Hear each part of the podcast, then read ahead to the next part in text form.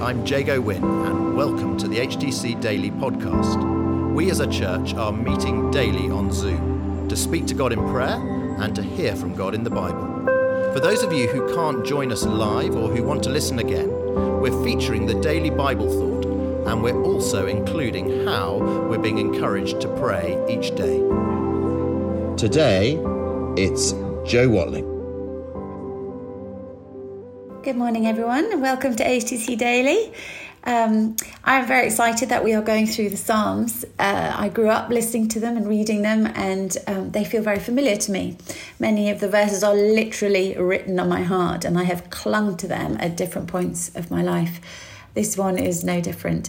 Um, a funny story from my family um, my grandfather uh, was Welsh, he lived in uh, South Wales, um, and he grew up with 10 siblings. He was number nine out of 11 brothers and sisters. And his mother um, was an amazing Christian and she would get them around her bed. I, I, can't remember if it was the morning or the evening. And every day she would read them a psalm. And my grandfather said every day he would pray for the shortest psalm, psalm to be read. And I think it was Psalm 27, I can't remember. But anyway, that used to always make me laugh. Anyway, this one isn't so short. It's Psalm 2, and I'm going to read it out. Why do the nations conspire and the peoples plot in vain? The kings of the earth rise up and the rulers band together against the Lord and against his anointed, saying, Let us break their chains and throw off their shackles. The one enthroned in heaven laughs.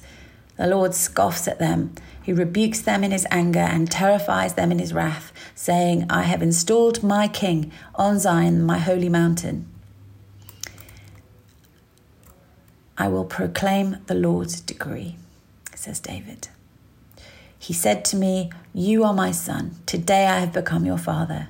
Ask me, and I will make the nations your inheritance, the ends of the earth your possession. You will break them with a rod of iron, you will dash them to pieces like pottery. Therefore, you kings, be wise, be warned. You rulers of the earth, serve the Lord with fear and celebrate his rule with trembling. Kiss his son, or he will be angry, and your way will lead to your destruction. For his wrath can flare up in a moment. Blessed are all who take refuge in him. I'm going just to start uh, to talk about the verses from uh, verse 7. Today, it starts with, Today I have become your father. And that verse is spoken to me so many times. So many times I felt lost, afraid, overwhelmed, and just beaten up by the world, by all the world throws at us. But in this verse, it's like God reminds us, He literally says to us, Don't worry about all that is going on around you. Today I have become your father, and anyone who threatens you will be destroyed. But you will be blessed if you take refuge in me. Before we pray together, I wanted to encourage you with an experience I had at Focus back in July. A few of us on this call were there camping in a field up in Newark with about 8,000 other Christians from churches up and down the country. There was an enormous marquee, and every morning and evening for four days we gathered to worship. As you may know, this kind of event hasn't happened for a few years due to the pandemic. Only two years ago, we were still not allowed to sing in church or even meet a friend for a coffee. And as I stood in the tent on that first morning with the other 8,000 people, I was overwhelmed and blown away by the sense of God's presence. I was humbled by the realization that everyone else in there, with their hands in the air and their eyes up to heaven, was desperate to connect with their Heavenly Father as much as I was. I was aware in that moment of the bigness of God. And as we worshipped, I found myself not singing, but quiet and looking up and asking God, Who are you? I was so aware in that moment that us human beings know so little of God, of His power, of His love, of His knowledge.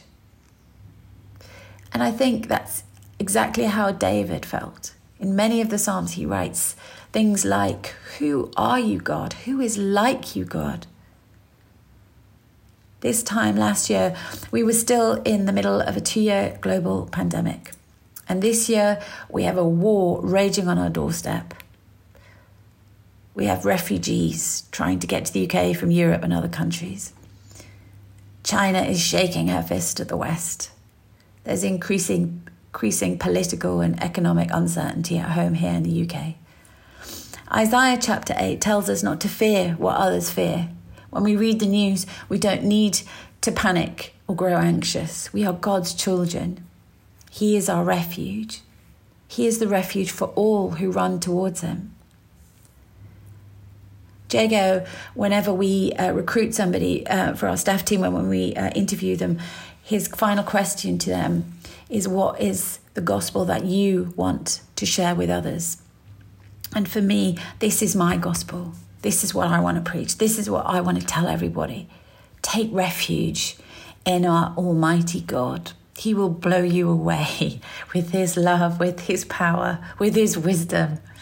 He is your Heavenly Father. He will not let you down. So, how do we pray this morning?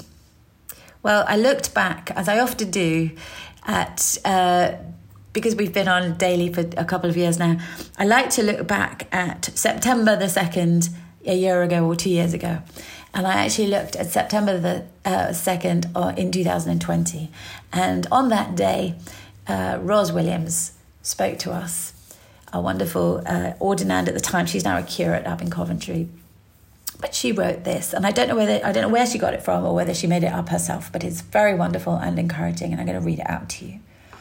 She says this: How would things change if you resolve to rebel against your own indifference and embody the things you long to see in the world?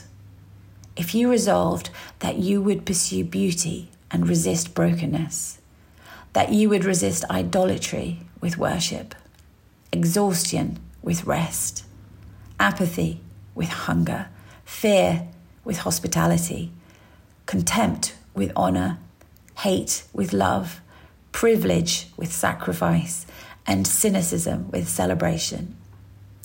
If your life became a parable of what happens when someone lives with integrity and in community, no matter what the cost, what would that look like? What would that mean to the world?